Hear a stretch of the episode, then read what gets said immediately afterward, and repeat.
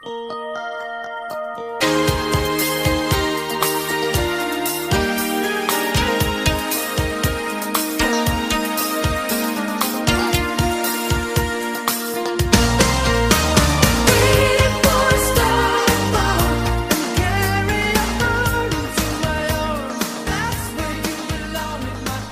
Grapple fans, and welcome to yet another edition of the Meltzer 5 Star Project.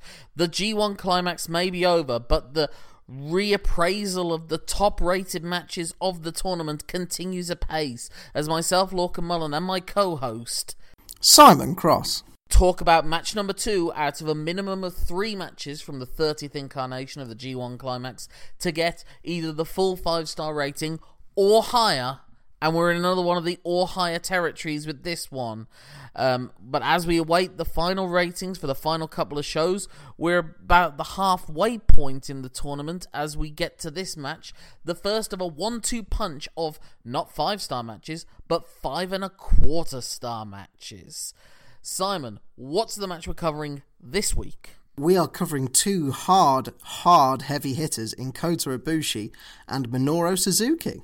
Hmm Two previous five-star occupants, but not against each other, I don't think. And this is is this only the second Suzuki match we've had that's got the full five stars uh, after the Tanahashi match? Yes, as far as I'm aware. I, I don't know why, but maybe there's one with uh, Tomohiro Ishii that sits in my head, so it might be the third. Potentially, or Shingo Takagi might be, but I don't think He's not a frequent occupier. No, but he has been having a hell of a year. A lot of people have argued that he has been the wrestler of the year, and it would seem appropriate that a man intent on chaos and violence and sadism would be potentially the best wrestler of the year of 2020. This is uh, an intriguing match that we're ha- covering here first, and I think where you, your loyalties lie, not loyalties, but where your opinions lie with what makes great wrestling, it makes an interesting contrast to the f- the next match that we have in this series. But why was the weirdly what was interesting was the matches that came to mind when I was watching this one may surprise you, but in the story that it's telling, it weirdly reminded me of some of my favourite Mick Foley Cactus Jack matches.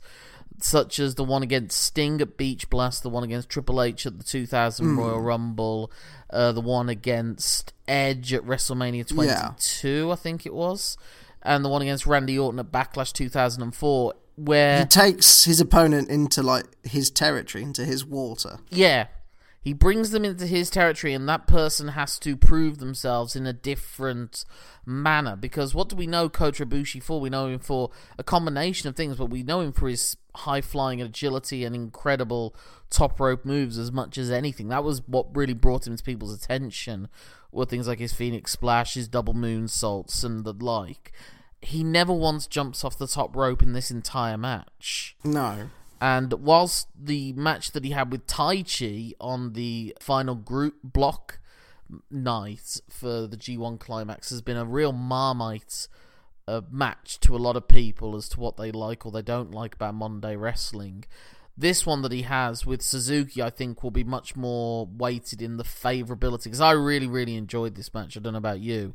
And what I loved was this sense of Ibu- the story of Ibushi over the last two, basically since Omega left, has been about him having to pass these series of challenges to make it to the level that you would assume is going to end at this Wrestle Kingdom coming up, where he will probably win the IWGP Heavyweight Championship for the first time. To give away spoilers for the G1 Climax, how it ended, uh, Ibushi reached his third final in a row and won his second G1 in a row, and it's been like every time he's gone that one hurdle further.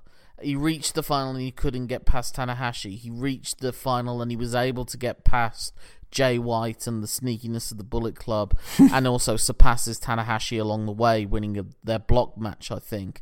And then he finally with thi- but then at the Wrestle Kingdom, he's not able to conquer Okada on the big stage. Yeah. and so he loses at the Wrestle Kingdom main event. Whereas with this one, I think the logical final step. Did he lose the second match as well to Jay People are saying he did, but I misremembered it as him beating Jay White on January the 5th, maybe. I could have sworn he won it, but I'm not sure. But that would lay into the story going in that you know Jay White beat him. At, yeah, what were your initial thoughts about the, this match? It's like a passing of the torch, but what it is as well is just two gunslingers just duking it out. Like there's no flash, there's no, as you say, there's no like top rope moves from Kota Ibushi that we're used to. It's very much a Suzuki match, and it's very much, as you say, Kota Ibushi's being taken into Suzuki's waters. So the story of the match is obviously Kota trying to show he can out Suzuki Suzuki. Throughout the course of the match, he seems to be enjoying being tested by Suzuki. They get like a sick pleasure out of it. I'm not sure if he's enjoying it, but he, I think he laughs in response to Suzuki's laughter. Like Suzuki's trying to psych him out because he's from the start he's smiling when they do the opening sequence, which is essentially an homage to the Pancrase style of whether it was shoot fighting Yeah. or or work shoot fighting of the early 90s which was the promotion that Suzuki founded after after leaving the UWF which brought figures like Ken Shamrock and Bas Rutten to public attention really for the first hmm. time on a on a major scale with the the way that the palm strikes and the kicks at the start the the kicks almost a combination of testing the waters as well as trying to hurt them quickly and, and wear them out Yeah. hopefully for later on in the match. But the but the slaps in particular and then when they go back to that towards the end again and then when Suzuki takes him to the mat and Ibushi has to go to the ropes whilst from the guard position Suzuki has a big mm. smile on his face because he's like you're gonna you're gonna fight my fight. Well I know I'm gonna beat you if you're gonna go on my game. Like you say he's testing Ibushi does he needs to master all the disciplines and become the complete wrestler in order to achieve his final goal. It's as well as within his style, it's a psychological test for Ibushi. Like the moment early doors when uh, Suzuki's like, no, I'm not having this, and just walks up the ramp and is like, all right, if we're going to fight, like dirty and brawly, you're going to have to come to me to do it. And Kota's just like, doesn't bite at first. He's like, no, I'm not, I'm. I'm cool here. Like you, you come to me. I'm, I'm in charge here. Yeah, but he keeps taking the bait essentially, and most of the time it's to his detriment. You know, in the in the in the guardrail, I'm like whenever he cha- exchanges forearms, Suzuki pretty much always comes out on top. He seems to just hit that forearm, and the sound of the smack against the against his Oh, and it's like that through pretty much the whole match until they reach the point of exhaustion towards the end. Just the crack and the slap of that forearm on on neck and chest and jaw. It, it, it makes you shudder. it. Oh, oh, it's horrid to hear. Yeah, the crowd's not supposed to be making any noise, but you can hear their oh, they can't hold it back. Well, yeah, like that's just involuntary, as you say. The thing about Minoru Suzuki is he could beat anyone on his day, and it's when you hear shots like that, you're like, "Oh, is he going to do it here?" It's not assured. Like I don't, I don't, I never felt assured early doors who was going to win the match, which is really good. It was just, as I say, like, is the young guy going to outwit the wily fox or not? Hmm. But it's not even just that he's wily, it is that he's hard as fucking nails still. I mean, you know, he's 52, I think. Not only are people saying he's maybe the best wrestler this year, but he's having the best year that any wrestler has had that has gone past 50 years old. The only other ones they're sort of bringing up are like uh, Genichiro Tenryu towards the end of his runs, the like. But you can see where they're coming from because he just has that hard old, like years of calcification of his bones make has just made his, his Those ears. yeah, those ears, that once beautiful face now long Now weathered and just misshapen. yeah, he's like yeah, and he's also in phenomenal shape. Like there's two different ways of being in shape that these two guys have. Kota Ibushi's like you know model good Cut. looking. He's and he's only Yeah. he's only 14 years younger than Suzuki is. But Suzuki is just like look. I'll be honest. I look at Ibushi's physique and I think I don't know that you can get that entirely yourself without certain aids along the way. or being a genetic genetic Yeah. freak. I think you'd have to be that Whereas as well. Suzuki, I can completely believe is just a guy, a middle-aged man that just Who loves sit-ups. he- I feel like he's got the same sort of physique that Roy Keane probably still has. You know what I mean? like he's not, he's not at his peak physically, but aesthetically, he still looks like he can handle himself. Graham Souness as well, I bet, has still got you know a pretty hard stomach. Oh, I bet on the Masters. Like uh, He's always getting his wife to punch yeah. him in the stomach once every day just to make sure it still makes that smack sound that Suzuki makes on Ibushi's jaw several times throughout Yeah. this match. But yeah, like you say, it's like Suzuki controls him and he's constantly trying to challenge his strength and his masculinity essentially because like at the start when they've gone into the Pancrase they've done the standing slap fest and everything then they go to the mat and it's the heel hook battles and Ibushi reaches the ropes and Suzuki essentially taunts him into releasing the ropes and going back staying in the hold you know the rope's supposed to break sort of it. stares at him as well. It, it- it's like, uh, what you doing? Like this isn't how you get out of this. That that's cheating. But it, uh, I do. Remember, it's a very patronising look. well that's the whole thing about Suzuki is he's he's like the the, the PE teacher from hell Much like Roy Keane. Maybe he is just pro wrestling's Roy Keane. Yeah, he might be pro wrestling's Roy Keane. Back to the match. What what is funny though is the way that they trade the same stylistically. Like there's a moment where Ibushi sat on the mat and he's taking kicks and he's sitting straight back up, trying to show no effect until the third kick hits and he can't he can't not no sell anymore. And interestingly enough, when they go later on into the match, when Ibushi is kicking at Suzuki, who's sitting down, he's trying desperately not to even take the, the bump. So it's a different form of no selling, kind of similar to the old. Well, a lot of it is like the classic thing that Yokozuna was so great at with with the big man. It's the chopping the the redwood tree down, and you hit them with something, and he's wa- you know Yeah. he's waving and staggering. And with that one, it's like every time he kicks him, he's doing he's going deeper and deeper into having to do a full sit up. you know what I mean? It's like his his back goes to a sixty degree angle, then a seventy five degree angle. It's phenomenal core strength, is what it is. Yeah, I mean, what do you think of that? Again, it's classic no selling, but again, I think if you do it within the context of the no selling works because then when they do sell, it's like they can't hide the facade anymore. Well, yeah, it works within this dick measuring style of wrestling that you get. And I think the i mean, this match doesn't use all of it, but I think the fact this is a 30 minute time limit match helps that style of wrestling. If it was, for example, NXT TakeOver main event length, it would have tired.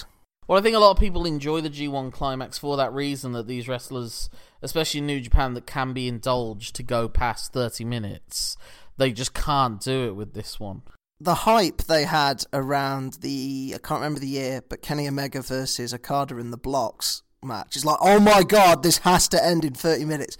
Like, that's that was a USP in itself within a tournament where all the matches are 30 minutes. And there are plenty of people online that will sell, tell you that's the best match of the four between them exactly for that reason. And that's fine, you know, you're all entitled to your own opinion. But like I said, the the exhaustion factors in as time goes on, so they are selling, but it just has to be in the right way. Um, because you wouldn't like if you watch boxers, they're trying desperately not to show that they're hurt. Again, that's why I kind of argue for the UWF match that we had at the start. The idea that they didn't sell until they had to, as opposed to selling from start to finish everything that hits them. I think what it is is that Suzuki wants to fight the perfect fight now. It's almost like he's so old that he's not necessarily interested in trinkets and and prizes that much. Like he won the never open weight title from Shingo, but that he's not necessarily that bothered now. He just wants to fight someone. Because I think a really good ex- follow uh, way to watch this one as well is to have also seen the match that he had with John Moxley, and and like that one, at the end of it, he's like utterly delighted at having had this fight. Yeah. And so when he's getting pinned, it, he has that big smile on his face. It's like that was fantastic. We'll have to do this again sometime. You know. Just pop a cigarette in his mouth for afters, kind of thing. And maybe it's also a bit like because they do say always like the Joker, and it's that idea of like the Joker's victory in the Dark Knight was the turning of Harvey Dent. So maybe it's that sense of he thinks because Ibushi's beaten him, it's like, well, I've turned him into the bastard that I am as well. Do you know what I mean? Yeah. I've dragged him down with me. Yeah, in order to beat me, he's had to become me. So I essentially just got beat by Is myself. there an element of that in Suzuki Gun? Like, in terms of, like, he he finds people and makes them bastards? Or is Suzuki Gun just more of a. Um, I think he likes people that are tossers. Definitely, the idea with Suzuki Gun is that they're more tossers than like they're just nasty people. like, like they're Right. different in a way to the Bullet Club. The Bullet Club are more snarky and, and sarcastic, whereas Hmm. um, Suzuki Gun are just kind of uh, let's just beat Dicks. these people up. Yeah, yeah, they're kind of like um, the Bullet Club are kind of like the smartasses at the back of the class, whereas Yeah. S- whereas Suzuki Gun are kind of like Cobra Kai. They just want to go around Ah. beating people up. Not the not the current version of Cobra Kai. The inexplicably way better than it has any right to be Cobra Kai TV series. anyway, I don't have much more to say about this match. I loved it a lot, but I'm not quite going five stars. I don't know why. I just I just loved it a lot, but I don't think that means it has to be five stars. I thought it was very very very entertaining. I, I hemmed and hard about this one. Uh, and I would say no, it's not quite five stars. There's just a little X factor missing for me. It's a great sample of what they're doing, but for me, there's there's like there's an there's, an, there's a that dirty word, an intangible missing. Well, maybe it is again like with the less so than the Ospreay Takagi match, which I didn't. I definitely like this more than that. Like, mm. still that lack of a crowd to react to everything. Still, I think Suzuki works better within it. He takes advantage of it to, you know, there's a lot more verbal stuff going on. I mean, did we need to know Japanese, or, or we got the gist of what they were we saying? the. Really, yeah. I mean, I watched with the English commentary, which sort of helped. What you said there about him being so vocal is one of the things that has been assigned to Asuka's success in 2020. So maybe it is a Japanese thing to like fill the silence because they're used to working at the start of matches, at least with quieter crowds. So it, it is just maybe it's in their DNA. But yeah, really, really, really entertaining match. Um, I've enjoyed talking about it, but not quite enough. For, I still think I, I need, again I need to go back to watch that Minoru Suzuki Hiroshi Tanahashi because I think that might be a true masterpiece of wrestling that I should have included in my top ten. I kind of want to. I want to rewatch all the matches that I gave five stars and truly reappraise my top ten list. Um, maybe we'll do that sometime. I don't know, not maybe not the end of the year, but at some point in the future. At some point, well, everything is. I don't know. Yeah, well, yeah. I don't know when, when Sonny would lock down again oh. with a lot more time. But let's not think about that. But what we should think about is what we're going to talk about next week, and then plug in the social media. So, what is the immediate match that followed this up, Simon? That also got five and a quarter stars. Is a five star mainstay in Kazuchika Okada taking on a a man who's sprinkled a fair few five stars in in quite a short period of time, Shingo Takagi. So that uh, a first time match between two five star regulars of the past few years. But there's all that's left to be said now is how people can get in touch with us. You can get in touch with me at Lorcan Mullan. That's L O R C A N M U L L A N after the P in pancrase. That's my Twitter handle, Instagram, Facebook, Letterboxd, be putting at gmail.com at the end of it. That's my email address. Simon, how can people get in touch with you? Uh, people get in touch with me on Twitter where I'm a Simon Cross free. Uh, free for the number of times in this match, Suzuki looked like he was going to snap the Achilles tendon of Ibushi. But you can also get in touch with us on our Patreon if you feel like dropping a few quid there. That's patreon.com slash lmtyspod. lmtyspod is also our Twitter handle and our uh, Facebook address as well. If you just put facebook.com slash lmtyspod. And lmtyspod at gmail.com is also our email address. But there's nothing left to say at this point except that my name's Lorcan Mullan. And my name's Simon Cross. Thank you for letting us tell you something. Have a five and a quarter star time. Until the next time.